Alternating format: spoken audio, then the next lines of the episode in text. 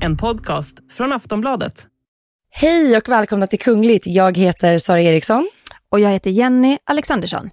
Nu sätter kung Harald ner foten. Shaman Derek Verrett påstår att han blir frisk från covid med hjälp av en medaljong som han säljer dyrt på sin hemsida. Vi pratar om alla turer kring detta och shamanen och Märtas intervju där de försvarar sig. Och Harry och Meghan, de har ju återvänt eh, till Storbritannien.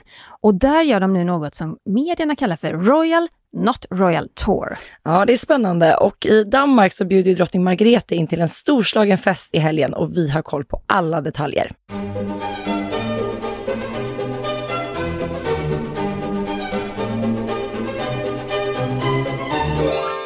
Vi måste börja med shamanen och coronalögnen. Ja, men det måste vi. Det här har det ju stormat en hel del kring i veckan. Ja, och eh, vi, man är väl inte förvånad. Det har ju stormat kring Märta Louise och, och shaman Dirk Verrett många gånger. Eh, men det som är speciellt nu, eh, det är att han hävdar då att en medaljong eh, hjälpte honom att bli frisk ifrån covid-19. De här medaljongerna säljer han då väldigt dyrt på sin hemsida. Och eh, det var så här. Shamanen han fick eh, covid-19 när han besökte Norge i juni. Han lades in på sjukhus, så han var ändå så pass dålig så att han behövde läkarvård. Mm.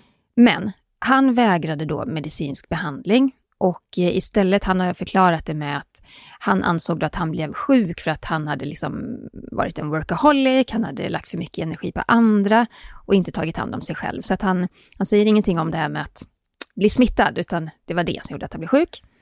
Eh, och så sa han också att eh, alla runt omkring honom sa till honom att åka till sjukhuset.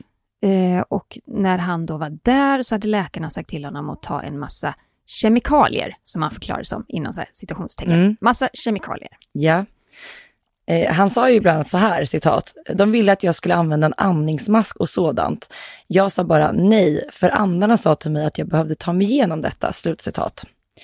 Och istället så förlitade han sig på medaljongen som han kallar för Spirit Optimizer på sin hemsida. Han beskriver ju den här då medaljongen som avancerad spirituell teknologi för spirit hacking och optimalisering. Och det ska sägas att de här medaljongerna säljer då shamanen för cirka 2300 eh, kronor styck på hemsidan. Så det är dyra medaljonger. Ja, och han förklarade i en intervju, sen vi ska prata mer om hans intervju, så förklarar han då liksom att de här medaljongerna är handgjorda i USA, det är därför de är så dyra. Det är olika så här, mineraler och ämnen i de här medaljongerna som gör då, som förklarar då det här höga priset helt enkelt. Eh, men det här är ju uppseendeväckande. Otroligt uppseendeväckande att hävda att han då blir frisk med hjälp av en medaljong. Eh, det har han väl rätt att säga om man vill, men det problematiska är att han då säljer de här medaljongerna. Mm. Eh, det dröjde bra tag innan kung Harald då ville svara på frågor om eh, prinsessa Märta Louise Fästman. Men nu i dagarna då så kommenterade han för första gången den, ja, svärsonens påståenden om medaljongen och vi lyssnar på hur det lät. Nu är jag så heldig eller uheldig att jag har haft erfaring nyligen om att vara sjuk. Och i detta landet har vi ett helt utmärkt hälsosystem som jag da kom bort till igen. Och eh, jag kan bara säga att eh, det är väldigt bra att ha ett sånt hälsosystem som vi har i Norge. Och själv Durek Verek har nytt gott av vårt hälsosystem. Det här är alltså en, eh, ett tv-klipp ifrån norska TV2. Ja, och, och, norska läkare och experter de avfärdar ju medaljongens nytta och kritiker har kallat Derek Verretts försäljning för lurendrejeri. Eh, det blir ju problematiskt i och med att han är tillsammans med prinsessan Märta Louise, så man tycker ju att det blir att han liksom surfar lite på den marknadsföringsvågen. Ja, absolut. Och det var ju en del av kritiken som, som framkom också. Eh, kanske en av hans största kritiker i den här historien, det är då statssekreterare Ole Henrik Krat Björkholt. Han är specialist i allmänmedicin, han har ju tidigare jobbat då som läkare. Eh, han säger då att Dirk Verrett är en citat skrupellös och farlig charlatan, slutcitat. Och han säger också så här. Han inte bara lurar pengar av sjuka människor genom att fuska och bedra. Han riskerar även att godtrogna människor med allvarlig sjukdom undviker att uppsöka läkare för att få verksam behandling. Och det här sa då Björkholt till eh, norska VG. Ja, och kungaparet fick ju även frågan av TV2 hur de hanterade det faktum att Derek Verrett använde då kungliga titlar för att tjäna pengar. Och eh, vi kan lyssna lite på vad de sa då. Det har sunket helt in vad vi menar ändå. Men eh, vi är i process och detta kommer till att lösa sig efterhvert. Ja, jag tycker ju att kung Harald är, han är diplomatisk här, men, men han sätter ju också ner foten. Mm. Det gör han ju. Och säger att eh, han och eh, Märta och shamanen ska ha samtal. Men prinsessa Märta Louise och Derek Verrett, de vill ju såklart eh, försvara sin ståndpunkt i det här också. De ställde upp på en intervju med danska TV2 efter kungens kritik och det var, jag har ju sett delar av den intervjun. Eh, den ligger ju bakom betalvägg för oss här i Sverige, men delar av den kan man då se i norska medier. Och eh, jag, jag tycker vi lyssnar, så får ni också avgöra hur det låter. we're a kind of family who talk things through a lot and we sit down and we we they they ask questions we ask questions you know and and so when my father says that we're going to talk talk about this and talk to him that doesn't mean he's going to like be strict and say these things. It's going to be a discussion because it's it's how it flows in our family. And that's i think it's important in any family that you have an open discussion about anything. Jag, jag tycker det är intressant det här när, när Märta Louise säger att när min far säger att vi ska prata om detta så betyder det inte att han ska vara sträng, utan att det är en diskussion.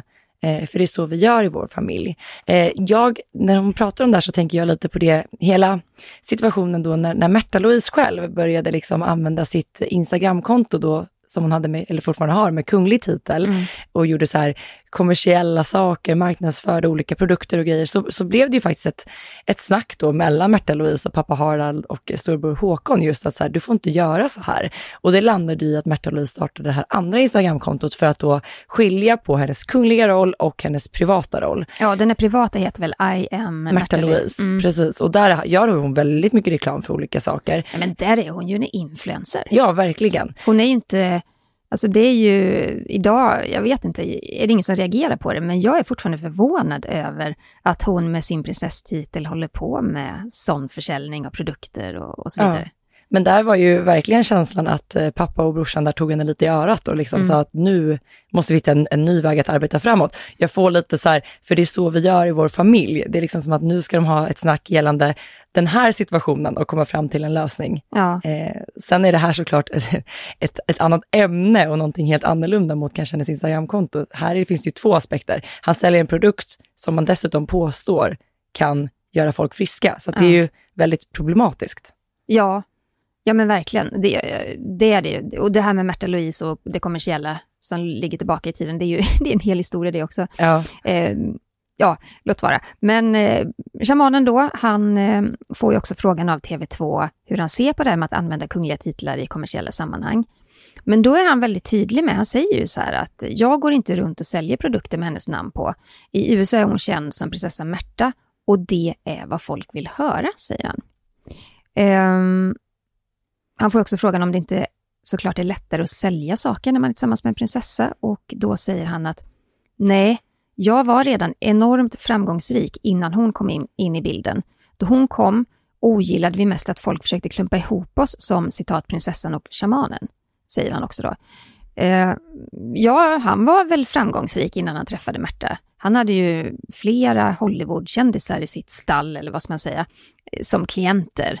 Mm. Eh, så visst var fra- framgångsrik, men att bli tillsammans och, och förlova sig med en prinsessa ger ju enorm sprängkraft. Ja. Så är det ju. Jag tycker vi ska lyssna lite på hur det lät när han sa just det här. I also have to keep my own autonomy. And it's not that I'm going around selling products with her name on it. It's that um, in America, she's known as Princess Marta. And that's what people want to hear in America. And it's for me, I. uh, It is something for me really strongly to acknowledge her presence there. But do you agree with the king? Um, I agree with him in the sense of where he's coming from. Um, but again, it's a family discussion we have to discuss. So, you know, uh, I But I- think that, go ahead. Yeah, but I think it's also important um, to notice that it is a very big difference between being Norwegian and being American. Det som är intressant, eh, det är att han då förnekar att han inte använder prinsessa Märta Louise titel i något kommersiellt sammanhang. Eh, om vi liksom blickar tillbaka i tiden, så hade ju de faktiskt en, en turné tillsammans, som hette inte den till och med Prinsessan och Shamanen, eller Shamanen Jo. och Prinsessan. Prinsessan Och här så säger han själv i intervjun att de, liksom, de kallar det som så här, att de försökte klumpa ihop oss som vad de själva de har döpt sin turné till och som liksom blev ett ramaskri. Ja, när men de jag kan bli så på- trött på det här tämjandet av sanning. Jag menar, det är ju så himla lätt att ta, ta reda på fakta. Mm. Det finns ju hur mycket artiklar som helst skrivna om den här turnén och kritiken hon fick, eh, och shamanen fick också kring detta. Och sen sitter en annan intervju och säger, nej men vi har aldrig använt. Det var inte vi som klumpade det, ihop det oss. stämmer ju inte. Men Nej. jag har sett Jenny att det har stormat väldigt mycket på ditt Instagramkonto kring detta när du har, när du har skrivit om det. Vad, vad handlar det om? Nej men eh, Märta Louise och eh, hennes fästman, de väcker ju enormt mycket reaktioner. Det gör de ju.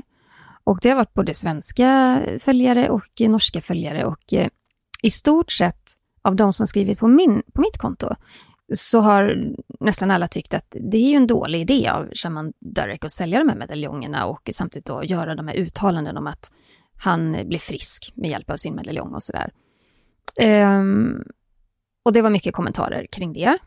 Uh, men jag stött, stött också på en åsikt och ibland när, när det kommer så här kommentarer som är bara hatiska och så, jag försöker ta bort det. Ibland kommer det kommentarer som ligger i gråzon och jag brukar ofta inte svara på dem. Men, men ibland kommer det också så här kommentarer som man märker att det är en människa som faktiskt är, som har bra argument eller som argumenterar för sin sak. Även om inte jag håller med så är det ändå, man kan ha en dialog. Eh, och jag stötte på en åsikt då om att eh, eh, Derek Barrett, han, han eh, var fel, vad ska man säga, han är missuppfattad. Eh, och att medierna då eh, Eh, blåser upp det här. Eh, och det var en person som tyckte att jag borde som seriös journalist se det mer från den spirituella sidan. Eh, och skriva artikeln mer utifrån den spirituella sidan, att ta in den spirituella världen och försöka, förklara för läsarna också från det hållet. Och, och då handlade diskussionen om, och jag respekterar den här personens eh, argument, eh, jag förstår liksom vad hon menar med det hela. Eh, det jag försökte förklara då var ju att jag som seriös journalist kan absolut inte eh, skriva utifrån den spirituella världen, utan det är forskning och vetenskap som gäller. Om en person påstår att den här medaljongen, den kan göra mig frisk från corona, då är jag som seriös journalist eh, verkligen, då går jag till en läkare eller till, till någon som forskar kring detta, någon som vet hur coronaviruset fungerar, för att då liksom få en motvikt till vad den här personen påstår. Det är liksom ren och skär basic eh, journalistik. Och det handlar också om liksom, etiska regler som, som jag måste förhålla mig till. Men, men den här personen hade liksom åsikten att, eh, att jag struntar liksom i att jag, att jag glömmer bort att jag, jag ska också ställa mig på den här eh, Eh, spirituella världens sida. Och då försökte jag ställa frågor till henne, men vilken spirituell värld då? För det finns ju lika många åsikter kring den spirituella världen som det finns människor som tror på andar och spöken och sådär. Och, eh, så det, och det, det har ju sin tydliga ram här, liksom att eh, vetenskap och forskning, det är, det är fakta, det är siffror, det är fasta ramar. Den spirituella världen är lös och flytande och vilken, vilken del av den världen skulle jag ställa mig på då när jag skriver min artikel? Nej. Och jag menar på att som seriös journalist, eh, journalist kan jag inte göra det. Det finns, det finns liksom regler jag måste följa. Och den personen kunde absolut inte förstå det och anklagade mig för att vara oseriös och att jag bara lät eh, ena sidan tala. Och när jag gång på gång påpekat, påpekade att men båda parter har fått göra sina uttalanden, det finns citat från båda parter. Och det är väl där man ofta får avsluta en sån diskussion, för att den här personen sa till mig, det är som att tala med en vägg och tala med dig. Ja, men det är ju också för att hon kommer aldrig kunna övertala mig att, att jobba på ett annat sätt, Nej. att skriva de här artiklarna på ett annat sätt. Jag kommer aldrig kunna övertala henne, och det är inte min önskan heller, att se det från mitt håll. Men det är där sådana dialoger tar slut till slut. Men det är ju väldigt intressant just att Märta Louise och eh, shaman Derek, de river ju upp väldigt mycket känslor. Det spelar nästan till, nu kanske det här var ett extremt fall, eh, men det spelar nästan till inte någon roll vad man skriver om paret, så blir det ju ganska så stormigt i kommentarsfältet. Mm. Eh, det är många som har tankar och åsikter om dem och det är väldigt många som ställer sig frågande till den här kommersiella sidan som de båda två eh, driver och är en del av.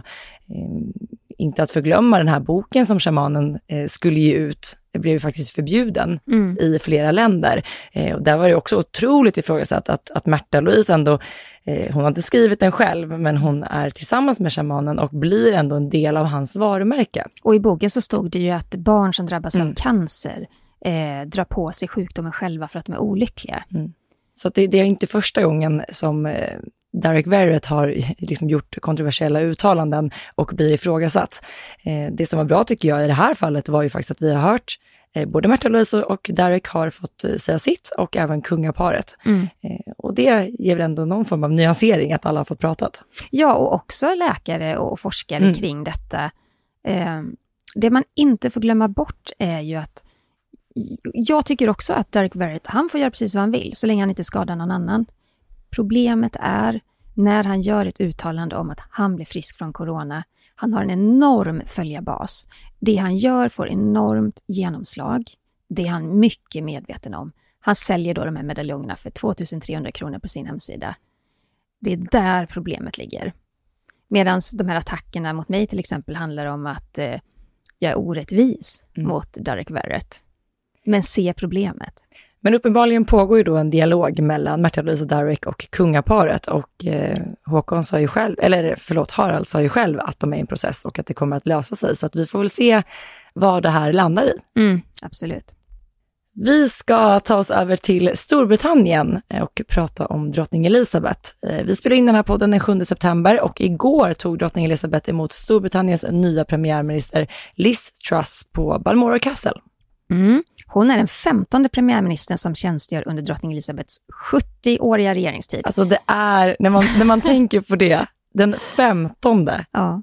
Det säger så mycket, det är en sån klar bild över hur, liksom, hur mycket drottning Elizabeth har varit med om och igenom. Mm. Hon, eh, hennes första var ju, hennes första premiärminister var ju Churchill 1952. Det sägs att de hade en väldigt fin, eh, alltså också vänskaplig relation. Hon var ju ganska ung då ändå. Mm. Och också, hon var ju ny i sin roll. Ja. Eh, och det sägs ju att de ändå haft, att hon hade väldigt mycket hjälp av honom i mm. att forma den. Eh, det som stack ut vid det här besöket, det var ju att drottningen inte tog emot henne på Buckingham Palace, som hon faktiskt har gjort med alla de andra 14 premiärministrarna. Utan Liz fick då istället besöka drottningen på Balmoral i Skottland. Och enligt brittiska hovet så handlar ju det här om att, ja, det handlar om drottningens försämrade rörlighet. Hon är ju 96 år gammal och den senaste tiden så har hon haft problem med sin rörlighet. Under det här storslagna Platina-jubileet som vi var bevakade i London så uteblev drottningen, alltså från flera punkter på programmet på grund av det här. Eh, vi har även sett henne stödja sig mot en käpp i flera uppdrag och hon har även transporterats i den här lyxiga golfbilen vid, vid några tillfällen. Det är Queen Mobil. Det är Queen Mobil, just det. Mm. Eh, det är klart att det här oroar ju en hel värld. Eh, hon är ju trots allt 96 år gammal. Det är inte konstigt att hon drar ner på arbetstempot. Det är inte konstigt att hon får problem med sin rörlighet. Mm. Eh, då får man helt enkelt hitta nya lösningar för hur hon ändå ska kunna utföra sina uppdrag. Och ja. i det här fallet så fick då den nya premiärministern ta sig till Balmoral. Det är lite sorgligt att tänka att det kanske blir hennes sista premiärminister. Ja. 96 år gammal. Eh, du såg ju också bilderna ifrån Balmoral yes. och den här salongen där hon tog emot Liz Truss. Eh, det var en liten inblick i hur mysigt Balmoral Castle faktiskt är. Det var ju då en officiell salong, men man kunde se en öppen spis, en pampöppen spis rakt fram, två soffor som stod liksom vända mot varandra framför den öppna spisen. Och sen var det, ja men som man ser i mycket kungliga salonger. Det var lite sammet och det var det ena med det andra. Här gick väl tonerna som sig bör. I, ja, i, i turkos och blått och så vidare. Eh, jag bara tänker så här, vad mysigt en höstkväll och tända en brasa i den eldstaden och sitta där med en kopp te. Men det är ju flera kungligheter som har vittnat om just, eller så här, man pratar mycket om att, att Buckingham Palace, det ser ju så flott ut på utsidan, mm. men att det är ganska så kallt och lite kalt och inte alls den här ombonade känslan. Det är så extremt högt i tak, lyxproblem, absolut. Ja. Men att inte alls ha den här vad säger man, hem, Känslan. hemmakänslan. Nej. Och där håller jag med om, man, man förstår ju ändå att drottningen trivs på Balmoral. Mm. En annan drottning som nog trivs väldigt bra just nu, det är drottning Margrethe av Danmark. I helgen så är det en stor festfinal för hennes tronjubileum, för hon har ju, också, hon har ju suttit 50 år på tronen. Och vi har kunnat se hur det har uppmärksammats hela 2022. Det har ju varit eh, festmiddagar, en ballettföreställning på Tivoli. Hon har gjort massa besök ute i landet och, och flera utställningar. Men nu då, på lördag och söndag, 10-11 september, då blir det baluns. Äntligen lite kunglig fest. Mm. Eh, drottning Margrethe då ska ju hyllas och firas av både danskar och tillresta kungligheter och vänner. Eh, kungen är självklart på plats för att fira sin kusin och även drottning Silvia. Men trots då att det danska och svenska kungafamiljerna, de står ju väldigt nära varandra, eh, så är inte kronprinsessan Victoria och prins Daniel med i Köpenhamn och inte heller prinsparet. Eh, då ska ändå sägas att prins Carl Philip är ju faktiskt drottningens gudson. Men det har ju sin förklaring, eller hur Jenny? Mm. Eh, den här gången så är det statscheferna som är bjudna, enligt eh, Margareta Thorgren, som jag hade kontakt med.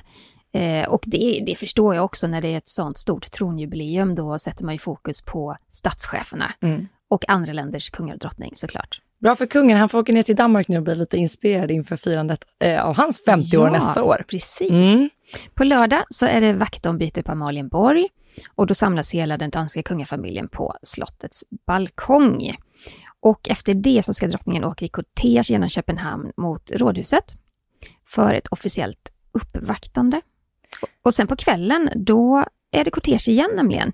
För då ska drottningen åka till det Kungliga Teaters gamla scen som eh, då är preppad för en härlig festföreställning till drottningens ära. Och den kan ju danskarna se på, på tv också. Alltså det är ju någonting, danskarna är ju väldigt bra på det här med fest. Det kommer ju verkligen vara en folkfest i, i Danmark. Så att lyllos er, om det är någon som lyssnar som kommer vara på plats, för det kommer verkligen vara en upplevelse. Mm. Sen på söndag 11 september, det är vår valdag här hemma, Mm. då börjar drottningen med en festgudstjänst i vår fru Kirke. En härlig lunch ska serveras på kungaskeppet Dannebrog. Och sen då på kvällen, på söndagskvällen, det är då drottningen har bjudit in till en otroligt pampig galamiddag på Kristiansborgs slott. Då är hela kungafamiljen på plats och det är då vi kommer se alla de här internationella kungliga gästerna, vänner, släktingar, representanter för det officiella Danmark. Och eh, samtidigt eh, så sänder ju också då danska TV2 de har väl gjort en sån underhållningsshow till Margretes ära. Man kommer säkert få se livebilder ifrån firandet där också. Men det är kul också nu att drottningen får sitt stora firande, för att hennes åt- 80-årsfirande som också planerades liksom storslaget med fest blev ju inställd på grund av coronapandemin 2020. Och som sagt, danskarna kan ju sina fester och vi kan nog räkna med storslagna galablåsor och glittrande diadem på plats. Mm. Nu tar vi en kort paus. Vi är strax tillbaka och då ska vi prata om Harry och Meghan. Say hello to a new era of mental health care. Cerebral is here to help you achieve your mental wellness goals with professional therapy and medication management support. 100% online. You'll experience the all new Cerebral Way, an innovative approach to mental wellness designed around you. You'll get a personalized treatment plan from a therapist, prescriber, or both in a safe and judgment free space. Your Cerebral therapist or prescriber will outline a customized plan with clear milestones along the way so you can get to feeling your best. With Cerebral, you're not alone in your mental health journey. We're here to empower you to live a fulfilling life. So take that first step towards a brighter future and sign up today at cerebral.com slash podcast and use code ACAST to get 15% off your first month. Offer only valid on monthly plans. Other exclusions may apply. Offer ends July 31st, 2024. See site for details. Nu är vi tillbaka och det har blivit dags för veckans Harry och Meghan.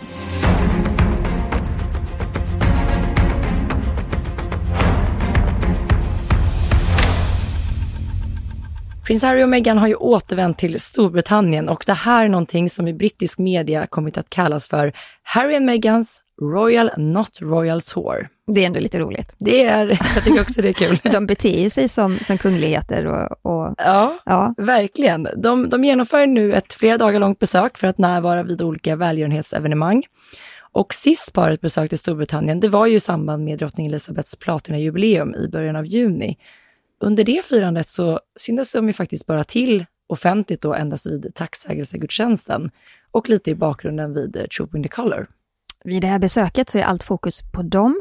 Mm. Enligt källor till Hello så, så, så dumpar de faktiskt privatjetflyget eh, och åkte kommersiellt istället. De har ju fått sjukt mycket kritik för att de åker privatjet, samtidigt då som, som Harry, framförallt Harry får man väl säga, eh, propagerar för en mer miljö, miljövänlig och hållbar verklighet. Mm. Ja. Så det var väl ett, ett klokt beslut av paret. Mm. Eh, under parets vistelse då, när de befinner sig i eh, London, så bor de på Frogmore Cottage. Den här pampiga villan totalrenoverades ju inför parets bröllop, men de hann ju bara bo där i knappt två år innan de valde att då lämna det brittiska kungahuset. Och kort därefter så flyttade ju faktiskt prins Harrys kusin, prinsessan Eugenie, med familj in på Frogmore. Eh, där har de ju bott fram till ja, alldeles nyligen, då de flyttade till Nottingham Cottage nära Kensington Palace.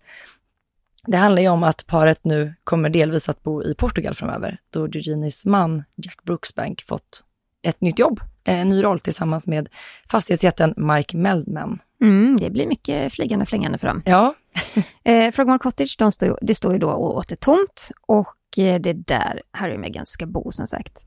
vi måste ju prata lite om hur de här dagarna har sett ut i, i Storbritannien för Harry och Meghan. Mm. Vi spelar in onsdag. Ja, i måndags då så närvarade paret vid One Young World i Manchester. Och då är det, alltså det samlar ju unga ledare från, jag tror det är 190 länder.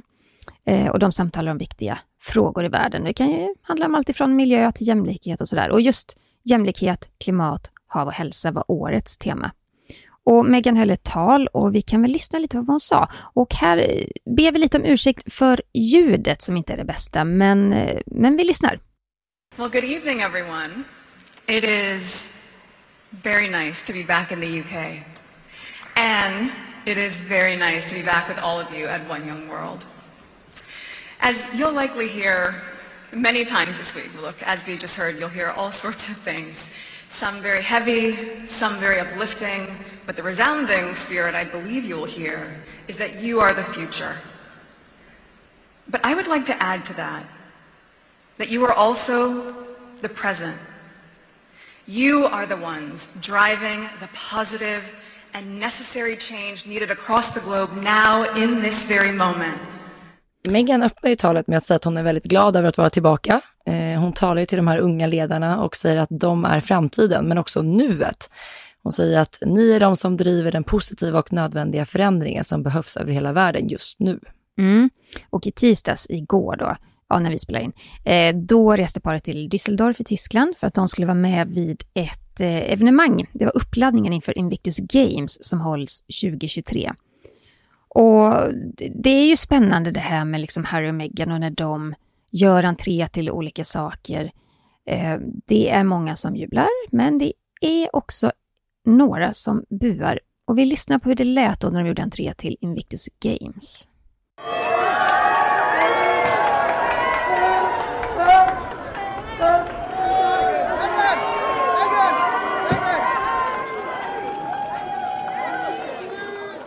Och det här är faktiskt precis vad som hände i London när paret gjorde entré till den här tacksägelsegudstjänsten som hölls under eh, drottningens jubileum. Jag undrar om de reflekterar någonting över varför folk buar. Jo, om de gör det så måste det vara väldigt jobbigt att mötas av det när man gör entré till ett evenemang. om de har, om, om de har liksom förklaringar för sig själva varför folk buar eller inte, det, Mm. det hade varit spännande att eh, få insikt i. En annan detalj från besöket i Düsseldorf, det var att paret tog eh, tid på sig att gå runt och hälsa och krama om eh, besökarna som var där för, för att få en glimt av dem. Eh, de tog också selfies. Mm. Och att ta selfies, det gör inte de brittiska kungligheterna i vanliga fall. Men nu när paret har eh, klivit, eh, tagit steget bort ifrån kungafamiljen så är de nu tillåtna att ta selfies. Mm. Och det läget utnyttjar de uppenbarligen. Ja, men jag tyckte det är väldigt kul att se både rörligt material och bilder från, från när de anlände, för att eh, de är båda två väldigt glada och de tog sig verkligen tid Mm. till att möta de här besökarna, eh, prata med dem och så vidare. Så att det är väl någonting annat mot kanske det hade sett ut om de hade varit kvar i, i kungahuset. kanske inte den, det utrymmet hade funnits på samma sätt och kanske inte heller, jag fick känslan av att det var väldigt mycket mer lättsamt än vad man kanske har sett Ja, tidigare. jag skulle nog vilja se det som att eh, det är det här som gör att de eh, kallar det för Royal Not Royal Tour. Mm. Eh, därför att när man ser William och Kate ute bland folksamlingar och sådär, då tar ju de alltid god tid på sig att gå runt och hälsa och ehm, tacka folk för att de har kommit och sådär. Det kändes lite royal att Harry och Meghan skulle göra detta, tycker jag. Eh, att de lite utnyttjade sin kungliga status där, att också gå runt bland folk och säga hej och tack. Det var... Så jag, jag, jag har lite annan åsikt där än vad du Mm, har, mm. men jag tyckte det kändes som en väldigt kunglig sak att göra. Mm. I Düsseldorf då så höll ju prins Harry ett tal eh, och han skärmade ju besökarna när han pratade tyska på plats. Och han passade även på att berömma deras öl. Jag tycker vi lyssnar lite på hur det lät. Uh, hello, Düsseldorf. Uh, wir, Megan und ich, uh, freuen uns sehr, heute hier zu sein.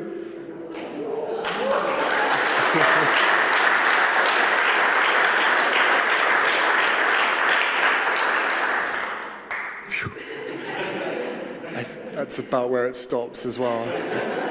Um, it is both uh, an honour and a pleasure to be here today in Dusseldorf as we build a home for respect, our motto for the Invictus Games 2023 Germany.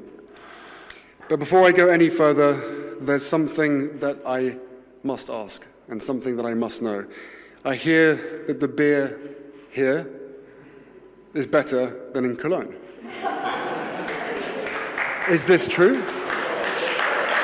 Is this true? We'll have to find out. On this hot day, I couldn't think of a better reason. Det är ändå fint att se att han, han är ju rätt skämtsam, han har glimten i ögat och han känns ju ganska avslappnad.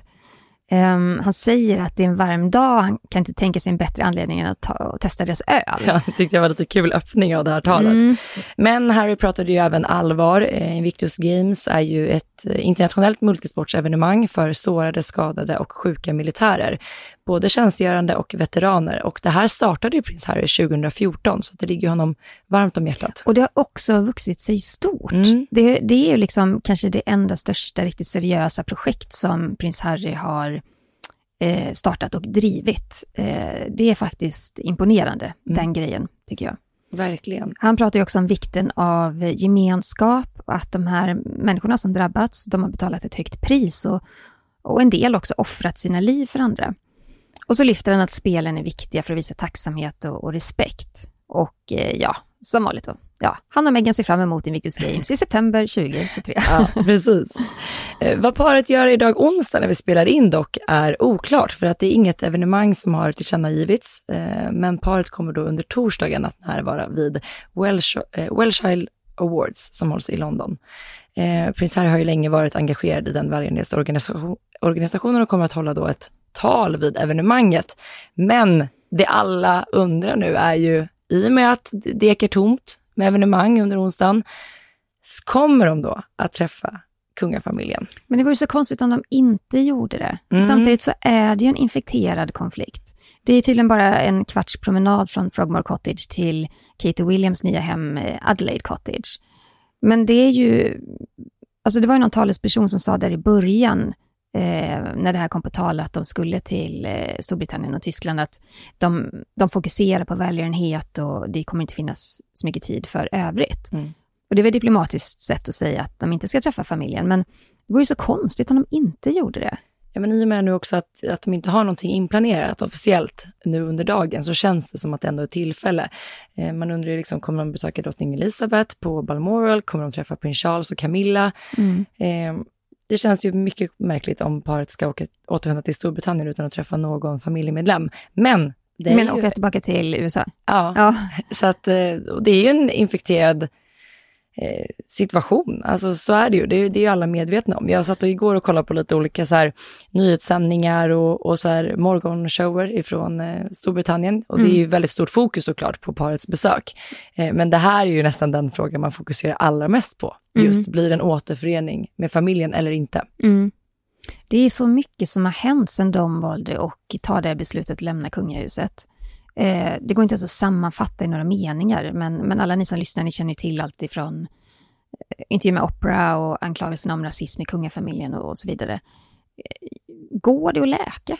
Alltså går det? Jag menar, Meghan pratar ju så himla mycket om förlåtelse i, i förra, förra avsnittet av sin podd, att eh, det tar för mycket kraft att inte förlåta. Men det gäller ju också från andra sidan, tänker jag.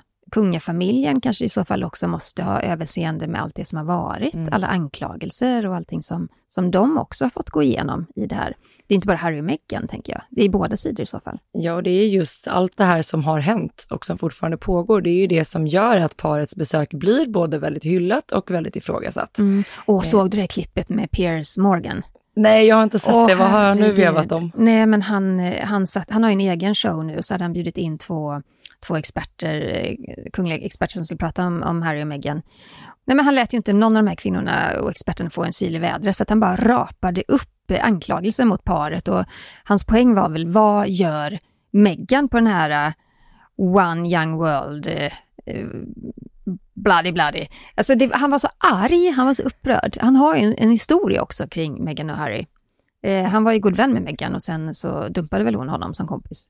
Ja, och han så, fick ett totalt utbrott i sändning efter, det var väl precis efter Oprah-intervjun. Ja, och fick han, sparken. Han fick sparken, han sprang ut ur tv-studion, det var på ITV tror jag, ja. och eh, kom aldrig tillbaka till den studion.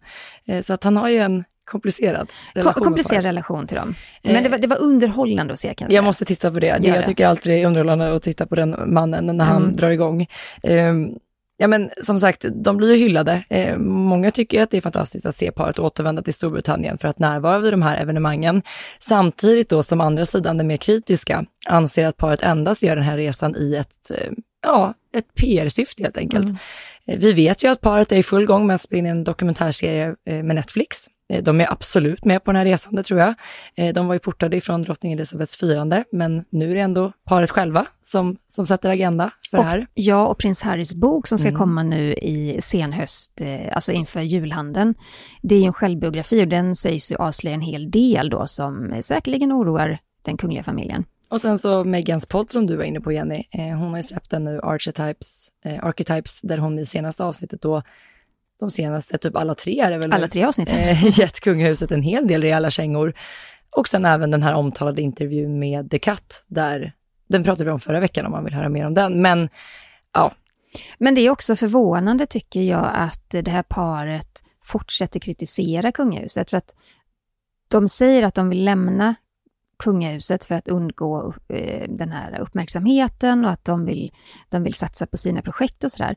Men båda återkommer ju gång på gång i sina medieproduktioner och, och i annat de gör till att kritisera kungafamiljen. Är det inte bättre att bara lämna det bakom sig och, och i så fall lösa problemen med familjen privat än att sätta upp det? För att det blir ju... Då släpper ju inte medierna det heller och eh, alla som lyssnar blir påminda om det mm. hela tiden.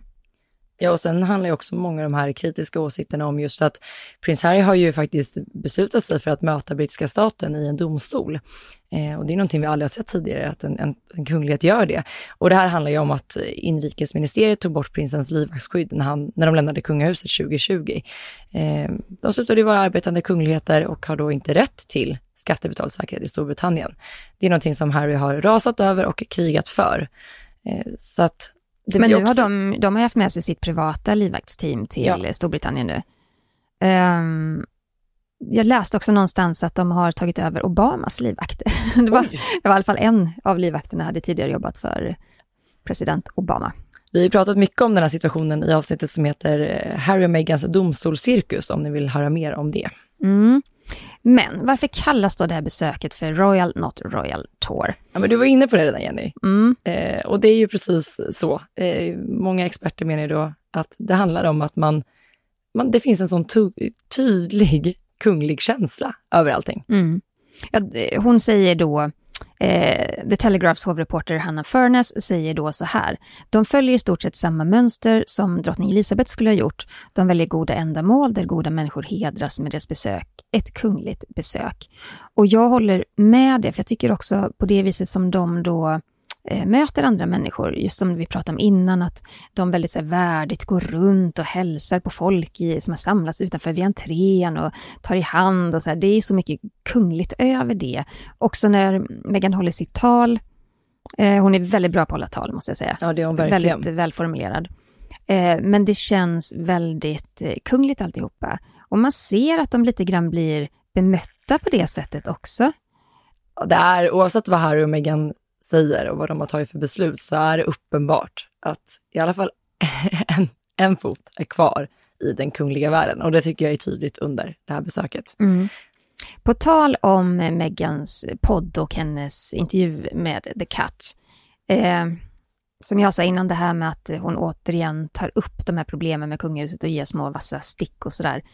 Eh, i den här podden Archetypes så pratar hon ju främst om fördomar mot kvinnor, hur man ska få bort dem. Men det kungliga återkommer hela tiden. Um, I samband med att hon pratar om tabloidpressen och hur giftig hon tycker att den är, eh, så säger hon då att hon förlorade sin pappa i den processen och att hon hoppas att inte Harry ska hamna i samma situation med sin pappa. Och det här har ju fått Meghans pappa Thomas Markle att bli helt förtvivlad. Han har gett en intervju till The Mail on Sunday och så säger han så här, och det är ju hjärtekrossande. Meghan har aldrig förlorat mig. Hon har dumpat mig. Ja, det är, det är hjärtskärande, måste jag säga. Eh, de har ju också en infekterad historia, såklart. Som också är i så många olika delar och, och så, så många lager. lager och turer. det är som en lök, man skalar av ett ja. lager, så kommer ett lager till och ett till. Det har liksom från och med att paret gifte sig och inför bröllopet så ja. startar det hela och det håller ju fortfarande på. Ja, och, och vi, ta slut. vi är ju kritiska från båda sidor. Absolut. För jag menar, den familjen eh, har ju slagit mynt av att de är då släkt med Meghan och tjänar pengar på det. Och Meghan har ju gjort sina misstag. Men det är ju så här att Thomas Markle, han drabbades av en stroke i maj. Han har fortfarande svårt då med rörligheten och svårt med talet. Och han säger i intervjun att han fortfarande är väldigt sjuk och han kämpar för att må bättre. Men hans poäng är, han säger så här, citat. Varje gång Meghan öppnar munnen så tar hon upp mig och bring me into the story. Det slutar aldrig. Slutcitat. Mm. Så han reagerar ju också på det att hon aldrig släpper eh, den här infekterade relationen som hon har till kungafamiljen och till honom. Ja, och han säger även att, att det, är då, det är Meghan som har dumpat honom, men att hon vet var han finns och att eh, han har kvar samma telefonnummer. Han säger att han gärna vill liksom, ha kontakt med Meghan och hennes familj och att han såklart vill träffa sina barnbarn, för han har fortfarande inte gjort det. Han har aldrig träffat Lilibet och Archie. Mm. Men eh, han är ju en kålsupare han också, för han passar även på att ge henne ett nålstick då tillbaka. Såklart, för den här cirkusen kommer fortsätta. cirkusen fortsätter. Mm. Han säger att han respekterar drottningen väldigt mycket och att Meghan konstant kastar den kungliga familjen under bussen. Citat, den Meghan som jag kände var söt, snäll och empatisk. Jag vet inte vart den flickan tog vägen. Jag hoppas att hon fortfarande finns kvar där inne någonstans och att hon blir vän med vår familj och med Harrys familj innan det är för sent. Slutcitat. Det är så intressant tycker jag att, att hennes pappa så ofta vill liksom lyfta drottning Elizabeth. Det är samma sak den här Youtube-kanalen som han startade tillsammans med sin vän. Mm. Eh, där, eh, nu har de inte spelat in på ett tag på grund av att han blivit sjuk. Men där så hade de ju till och med, de satt ju i, i en studio och samtalade med varandra. Och där hade de ju som ett litet porträtt av drottning Elizabeth emellan dem. Vilket så här var väldigt märkligt med tanke på vad de sitter och pratar om. De pratar ju bara om, om Harry och Meghan och ja. allt de tycker och tänker om dem. Um, att, det är väl också rätt provocerande? Självklart, och det är det ja. det här handlar om. Allting som, som han har gjort från början har ju varit väldigt provocerande och är fortsatt det. Mm. Ja, kära lyssnare, vi har mycket att diskutera, mm. men vi tänker också ta upp eh, en eller lyssnarfråga idag. Ja. Eh, och det är en person då som eh, säger så här, personen är från Norge. I Norge så tar det socialistiska vänsterpartiet upp var fjärde år eh, i Stortingen om att Norge ska bli republik. Det röstas alltid ner med många röster som då är emot republik. I år var det 36 som ville ha republik och 131 som ville avskaffa kungahuset. Är det på samma vis i Sverige? Mm. Eh, det händer att representanter för riksdagspartierna lämnar in motioner för att då avskaffa monarkin. Både Miljöpartiet och Socialdemokraterna tar i sina respektive partiprogram då ställning mot monarkin. Eh, men det är ingen fråga direkt som något av partierna driver aktivt. Nej, 2015 så gick Socialdemokraterna, Miljöpartiet, Liberalerna och Vänsterpartiet ihop i en gemensam motion med målet att avskaffa monarkin. Och 2016 då var det samma partier igen. Då tror jag också att de hade sällskap av Centerpartiet. Så att det här händer ganska regelbundet. Och, och har väl gjort det. Men om man ska stolpa upp det så är det så här att i partiprogrammen så Vänsterpartiet vill avskaffa monarkin, Miljöpartiet vill avskaffa monarkin, Socialdemokraterna vill avskaffa monarkin, Sverigedemokraterna, Liberalerna, Centerpartiet, Moderaterna och Kristdemokraterna vill behålla monarkin. Men sen är det ju som sagt ingen som så aktivt driver den här frågan och det har väl också mycket att göra med att man vet att stödet för kungahuset i Sverige är så pass stort. Det brukar ligga runt 70 procent. Mm. Eh, det är klart man kan se vid, vid kriser och skandaler att det, att det sjunker något. Men sen är det som att det ganska konstant ligger på, på 70 procent. Mm. Vi blir väldigt glada när ni skickar in lyssnarfrågor till oss. Så det får ni jättegärna fortsätta att göra. Och eh, var mejlar man då, Jenny? Då mejlar man Aftonbladet att kungligt .se. .se. och vill ni följa oss på sociala medier, för där kan ni också läsa mer om Harry och Meghan som är ute på turné nu i Storbritannien och Tyskland. Eh, Sara, var hittar man dig? Royalistan.se och var hittar man dig, Jenny? Ja, främst på Instagram. Kungligt med Jenny. Du har varit riktigt aktiv där nu i veckan. Jag blir helt stressad när jag går in. Det är så mycket kungliga uppdateringar, jag hinner inte följa med. Nej, men det är också, det där går i vågor tycker jag. Också när man vi jobbar ju med så mycket annat du och jag, mm. eh, när man har tid att göra det och, och sådär. Så att ni får väl ha lite tålamod med oss. Men vi försöker uppdatera någonting varje dag, både, ja, både du och jag. Verkligen, men Instagram är verkligen så här, i vissa perioder som du säger, då har man så mycket inspiration och det bara mm. går eh, väldigt fort att göra allting. Och sen vissa veckor så känner man liksom inte alls den där. Så det är kommer och går. Det kommer och du går. har ett bra flow nu, det kan jag konstatera. Ja, men det är mycket som händer nu också. mycket spännande. Tack snälla för att ni har lyssnat. Vi hörs igen nästa vecka. Ha det bra! Hej då! Hej då! Ding, ding, ding, ding, ding, ding, ding, ding, ding.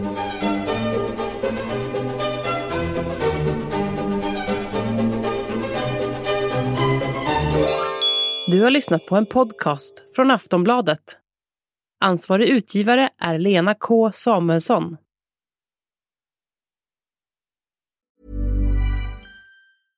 This message comes from BOF sponsor Ebay. You'll know real when you get it. It'll say eBay Authenticity Guarantee. And you'll feel it.